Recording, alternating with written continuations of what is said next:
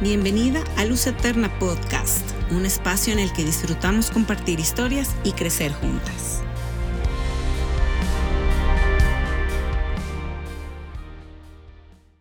Hey amigas, bienvenidas al cuarto episodio de Luz Eterna Podcast. Hasta ahora hemos tenido unos episodios, chicas, yo estoy segura que los han escuchado buenísimos. Sí. Y aprovechamos para recordarte que si aún no los has escuchado, te has perdido alguno, corre a Spotify o iTunes y ponte al corriente porque están buenísimos.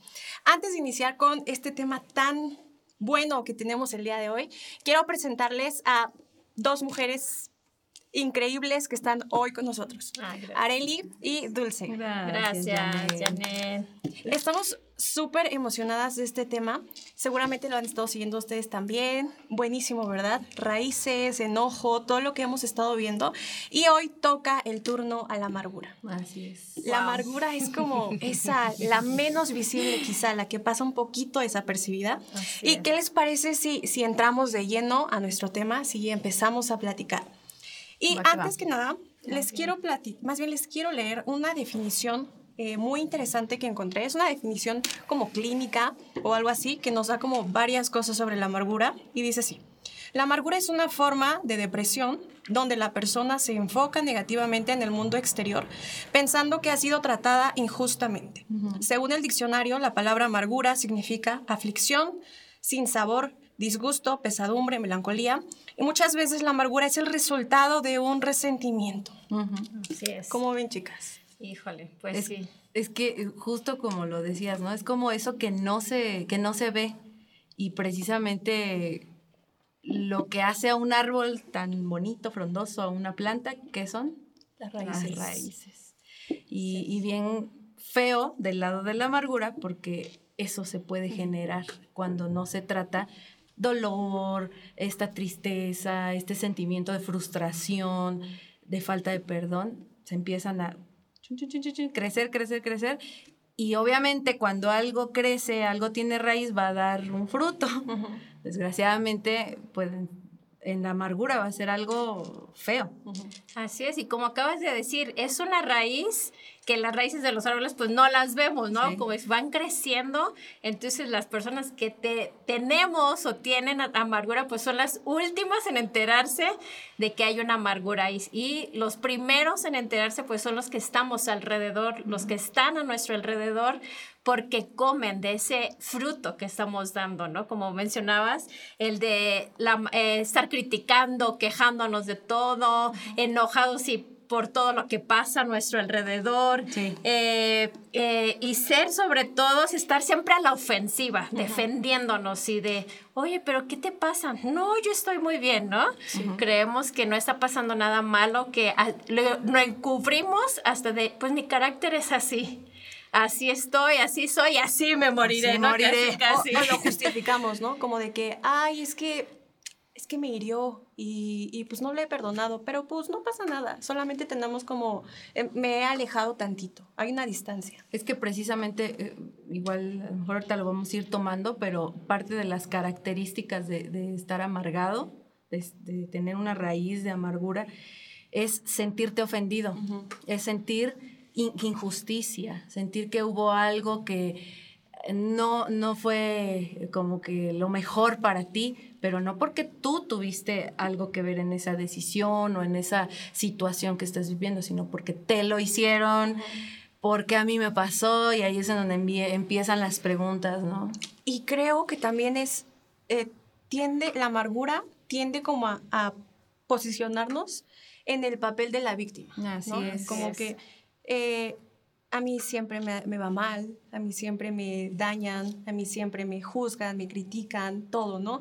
Y, y realmente, eh, o sea, no sé, quizá hay una situación en la que es verdad, pero también hay cosas que nosotros hemos permitido, como entrar a nuestros corazones que están detonando esta, esta amargura. Y platicando con unas- algunas mujeres, ellas mencionaban que era como muy importante y que les costaba mucho trabajo. ¿Cómo identifico que estoy viviendo una época de mi vida en amargura? ¿Cómo le hacemos? Pues yo creo, primero, antes que nada, es identificar qué es lo que me está ocasionando estas reacciones en mi carácter. Ah, lo decía, ¿no? A veces no nos damos cuenta, pero cuando ya sea tu esposo, tus padres, hermanos, el de, oye, ¿qué te pasa? Cuando te empiezan a decir eso, ahí es el momento en que el Espíritu Santo te está prendiendo un foco, exacto, de, hey, estás reaccionando de tal forma, estás diciendo esto, a mí me pasó de mi mamá, llegó, oye, ¿qué te pasa? Estás tratando mal a Eli. yo, ¿Qué? O sea, ¿cómo crees? Escúchate cómo le contestas. Entonces, desde ahí los primeros que van a decirnos, ¿estás bien? Es el más cercano. Entonces, desde ese momento decir, si algo me está pasando y dejar que el Espíritu Santo no es de que va a venir el arcángel Gabriel y con la espada va a venir y quitar esa raíz de amargura, ¿no? Entonces es primero identificar de, sí, reconocerlo, reconocerlo, porque en ese momento yo decía, yo trato armada a mi esposo, soy la mejor esposa del mundo, no. Soy mujer virtuosa. Quitar ese orgullo, quitar ese orgullo y menguar y el decir, sí, señor, estoy mal en esto. Fíjate que a mí me pasó cuando no conocía al Señor, tengo que aclararlo. No, a mí me pasó que cuando estaba en la secundaria, neta que si alguien, alguien de lo que voy a hablar es la persona, contácteme. es que fíjate, yo, yo había pasado eh, por una situación de desintegración familiar, de como muchas cosas que yo decía, ¿por qué?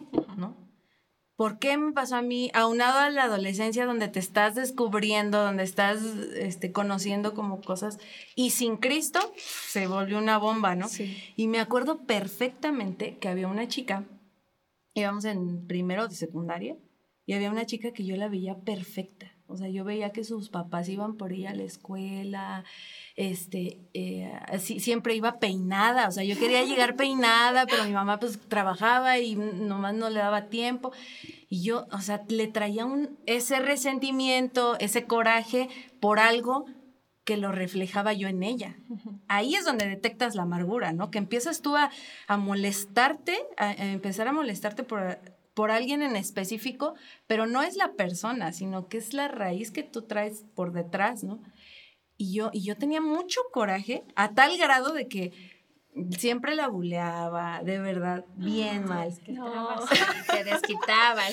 Feo, pero así a tal grado que un día dicen, este, se van a armar los trancazos, ¿no?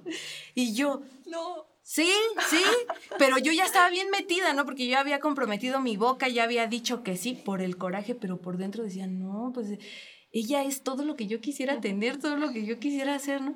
pues se armó la cosa fea, fea, al grado de que salimos de la escuela y otros grupos también se pelean. No, se puso horrible.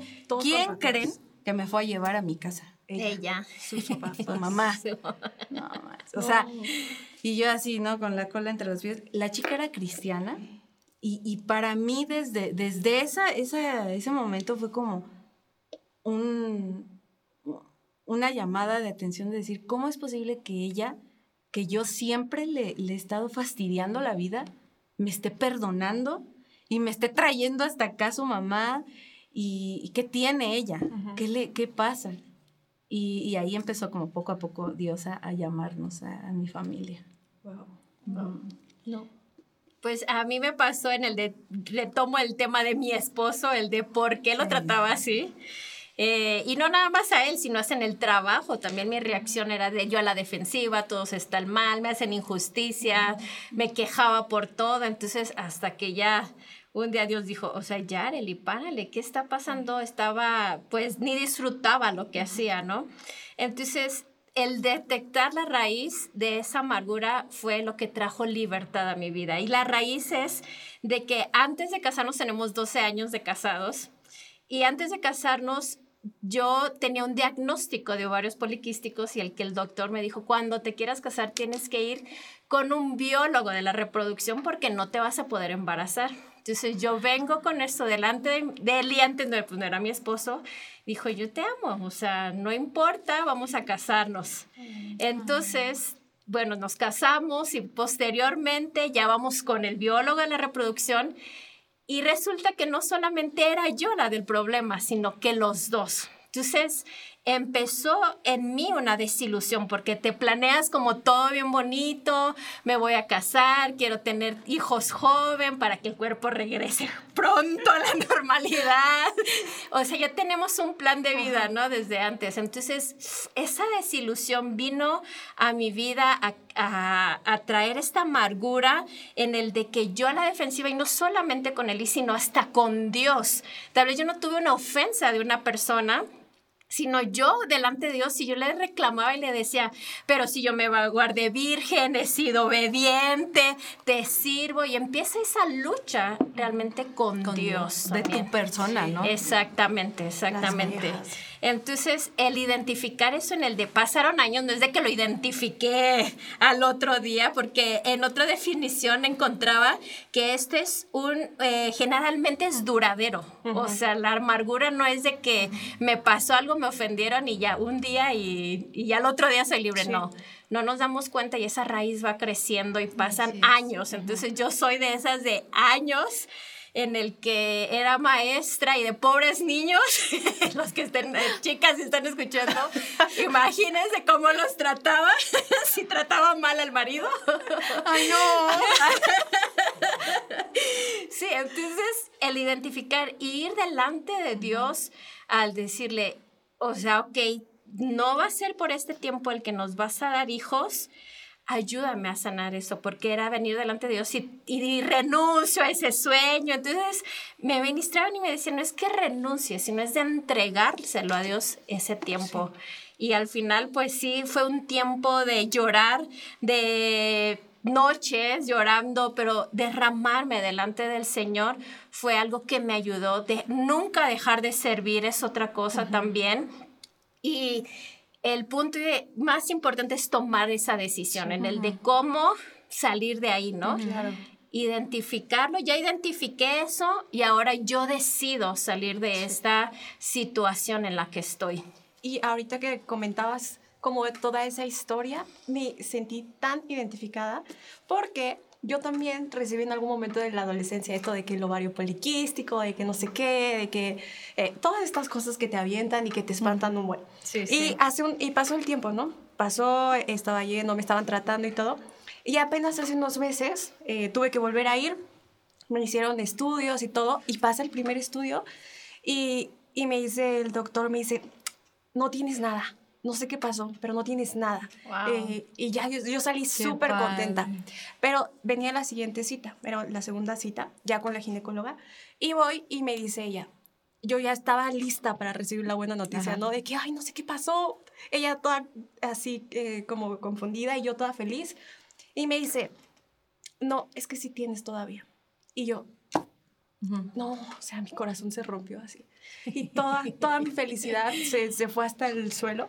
Y, y, recuerdo que ese día, cuando salí, yo todavía estaba en el estacionamiento y le escribo a Caris así como, Caris, no, estoy, no entiendo qué pasa, toda, toda amargada, como quejándome, porque yo decía como, yo ya había dado por hecho este milagro, yo ya creía que Dios me había dicho, toma, ya está.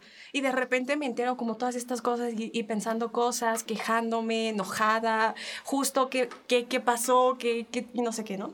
La realidad es que ni siquiera es como, o yo sé que este diagnóstico eh, cambia de persona a persona, y en el mío no, era, no es un diagnóstico tan eh, como intenso, pero yo lo veía como algo enorme, como que, como que si Dios me hubiera fallado, como si Él me hubiera prometido algo.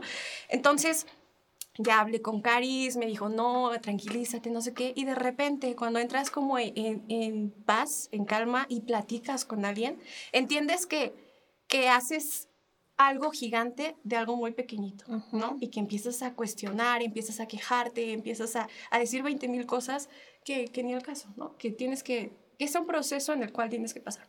Pero bueno, regresando a esto de, de la amargura, mm, les quiero leer Hebreos 12:15 y dice, cuídense unos a otros para que ninguno de ustedes deje de recibir la gracia de Dios.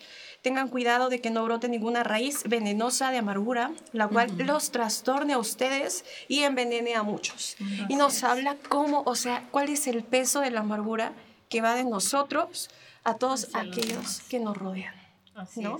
Y creo que eso lo vemos en nuestras familias, con nuestros hijos, bueno, Sí, la verdad es que los niños se dan cuenta de todo, de todo absolutamente, hasta los chiquititos, ¿no? Ya te voltean a ver así cuando ya gritaste o cuando ya te moviste de alguna forma. A mí me pasó una vez que mis hijas me dijeron, es que tú, er-", porque yo estaba así toda intensa por el qué hacer, porque todo estaba de cabeza y yo decía, bueno, si, si los dos estamos trabajando, este, que no pueden entender que no hay tiempo para que dejen tiradas sus cosas, así, ¿no? O sea, uno se hace esas ideas en la cabeza y traes en, el pensamiento eh, cosas que, te están atormentando, que no tienen nada que ver con, con el momento, ¿no? En este caso, pues era disfrutar una comida, sentarme con mis hijas y de momento fue, este, ¿por qué dejaron todo? ¿Por qué nadie lavó los trastes? O sea, todo el momento padre que pudimos haber tenido en una comida y que bueno, dices, después lavas los trastes, después pues ya te organizas y ellas me dijeron, mamá, es que tú eres la que, la que te pones así. No manches. Y créeme que yo, yo batallo, yo batallo mucho con, el, con mi carácter pero ahí es donde tenemos que cambiar esa, mi carácter, ¿no? Sino que realmente el carácter de Cristo se ha formado en nosotros, porque precisamente los frutos del Espíritu son todo lo contrario a los frutos de la amargura. los frutos del Espíritu, gozo, paz, paciencia, templanza, ¿no? Y la amargura que es, esa intempestad, esa falta de, perdón, eh, em, tristeza, enojo, coraje, o sea, para que lo tengamos así súper identificado. Y, yo batallo con, con la paciencia, ¿no? De decir, Dios mío, necesito tu fortaleza, necesito tu ayuda, porque aparte tengo un esposo, o sea, no lo voy a quemar. No, yo, yo, tengo un, yo tengo un, un, un trastorno, ¿no? ok. No, yo tengo un carácter así colérico. Eh, hay que poner la mesa. Y volteo y no está puesta. ¿Por qué no está puesta? Pues sí, nada más los platos, ya, ¿no? Y Raúl, ahorita la ponemos tranquila. no pasa nada. Tranquila. tranquila, o sea, ¿cómo? Entonces es voltear y en tu tiempo a solas es decir, Señor, necesito los frutos de tu espíritu porque mis generaciones están viendo lo que yo no quiero que se reproduzca de mí. Están bebiendo de estos frutos que no me gustan, que no, que no, que no son buenos y que se dan cuenta. Así es. Y como dices, en el de dar ese fruto, ¿no? Yo tengo otro versículo en el de como dice Romanos 12.2, dice, ya no vivan ya como vive todo el mundo. Todo el mundo te dice, pues se vale enojar, grita, se vale, no, no pasa nada, así eres dice la Biblia. Al contrario, cambien de manera de ser y de pensar. Entonces, eh, Dios nos está invitando eso, a cambiar no nada de respirar uno, dos y tres eh, al diez, no. sino de cambiar, ¿no? De esa manera de cómo soy, ok, ya identifiqué, como decía Dulce, eh, soy colérica, ok, otros son melancólicos, otros son muy calmados, o sea, todas esas formas debemos de cambiarlas, ¿no? Ese ser intencional. Dice, y así podrán saber ver qué es lo que Dios quiere decir, todo lo que es bueno, agradable y perfecto. Entonces, para mí este versículo fue de, ok, ya identifiqué la raíz de mi amargura en el de una desilusión, por el momento no hubo no hay hijos, entonces ahora es de cambiar eso, porque yo veía a todos de mi generación se embarazaban todas y, y, así de, o sea, ya pasaron todas y yo cuándo, Dios. Entonces fue un tiempo en de decidir cambiar esa manera de pensar, en el de por qué yo, por qué hasta las personas que viven en la calle tienen hijos y yo no. Entonces cambiar eso y decir, Dios, ok, es tu tiempo perfecto y empezar a disfrutar. Como dicen, o sea, disfrutar ese tiempo en familia, disfrutarlo, pero es una decisión que debemos de tomar y ponerlo a la práctica, llevarla a cabo. Igual lo que estás diciendo, yo revisaba, ¿no? Que era la amargura y uno de los significados también dice que es el estado mental que intencionalmente se aferra a los sentimientos de enojo. Me parece que es el mismo que tú leíste, ¿no? Mm, no, creo que no. No, pero bueno, a, mí me impactó que dice que intencionalmente se aferra a los sentimientos de enojo, listo para ofenderse, capaz de estallar en ira en cualquier momento. Entonces, eh, no es solo de respirar y contar hasta mil, la verdad es que no, es, la mente de Cristo. Así es. decir, Señor, que venga tu reino y tu reino es justicia, gozo, que tu Espíritu Santo nos gobierne y, y es ahí en donde dejas y que muera uno para que, para que el Señor empiece a vivir, ¿no? Y no contristemos al Espíritu Santo. A mí me impacta el versículo que leíste. Eh, Hebreos 12, 15. Ah, sí, y, y aunado también en mm, Efesios 4.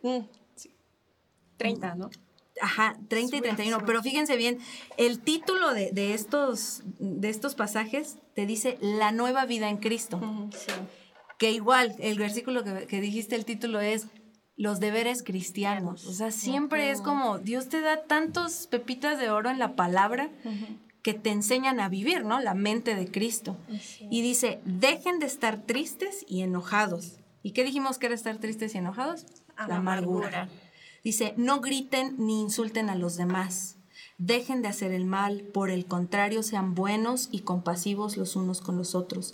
Y perdónense, así como Dios los perdonó a ustedes por medio de Cristo. Así es. Y, qué fuerte, ¿no? Sí, y que luego, perdón, que esto mismo de el gritar, enojar o estar ansioso, deprimido, lo relacionamos de, ah, tengo un trastorno o una enfermedad, pero hasta tengo una estadística científica, dice, eh, un estudio de Harvard, dice que se publicó un informe en que demostraba que entre el 60 y el 90% de las consultas médicas en general son debidas a estas llamadas emociones tóxicas derivadas de la amargura. Entonces muchas veces queremos ocultar el de esa raíz de amargura en el de, pues es que tengo una enfermedad así, Oye, y los... los Mi gastritis. Ajá, colitis, gastritis, todas estas enfermedades. Incluso estaba viendo que la hipertensión, todas estas cosas qué, qué raíces tienen de, detrás, ¿no? Como eh, vivir en, en amargura. Y en esta definición primera que les había leído, al final dice, nadie puede ser feliz o tener paz si su corazón está lleno de amargura. Y es algo que hemos estado leyendo también en los versículos. La amargura en ocasiones nos ciega, nos, ah, nos detiene. Ajá, nos, nos impide ver lo que tenemos delante, las oportunidades que te está poniendo Dios delante y, y impide que tú vivas esa, esa vida en plenitud que Dios quiere que tengas, ¿no? Así es, que disfrutes cada etapa, que disfrutes cada momento, porque siempre queremos uh, esa ilusión que se vea cumplida, pero es un momento en que Dios te dice, no, es primero yo. Quiero moldear tu carácter, quiero que tú mengues para que yo crezca en ti. Y cuando nos rendimos delante de Él, empieza eso, el de poder disfrutar. Disfrutar. Quiero acabar mi testimonio en el de con pobre de mis alumnos, pero yo identifiqué, al identificar esa raíz y dije, o sea, yo no estoy disfrutando mi trabajo, no ven que hay una frase en el de cuando disfrutas tu trabajo es como si estuvieras de vacaciones o diario. O sea, eso no existe en mi amargura, ¿no? Entonces dije, ok, me gusta enseñar me preparé aún más, me metí a estudiar una maestría, cambié de trabajo y dije, no, ahora sí lo estoy disfrutando. Entonces, el de empezar a disfrutar lo que te gusta hacer el, en el momento adecuado, tal vez no llegaban en ese tiempo los hijos, pero empecé a disfrutar lo que Dios me permitía hacer. Entonces, y eso va a ir trayendo libertad de esta amargura. Sí, justo lo que decíamos que, no, no, son cosas, actitudes que no nos permiten, ¿no? Disfrutar o ver qué es lo que Dios tiene para nosotros en un futuro. Bueno, a grandes rasgos, eh, lo que les platicaba hace ratito, ¿no?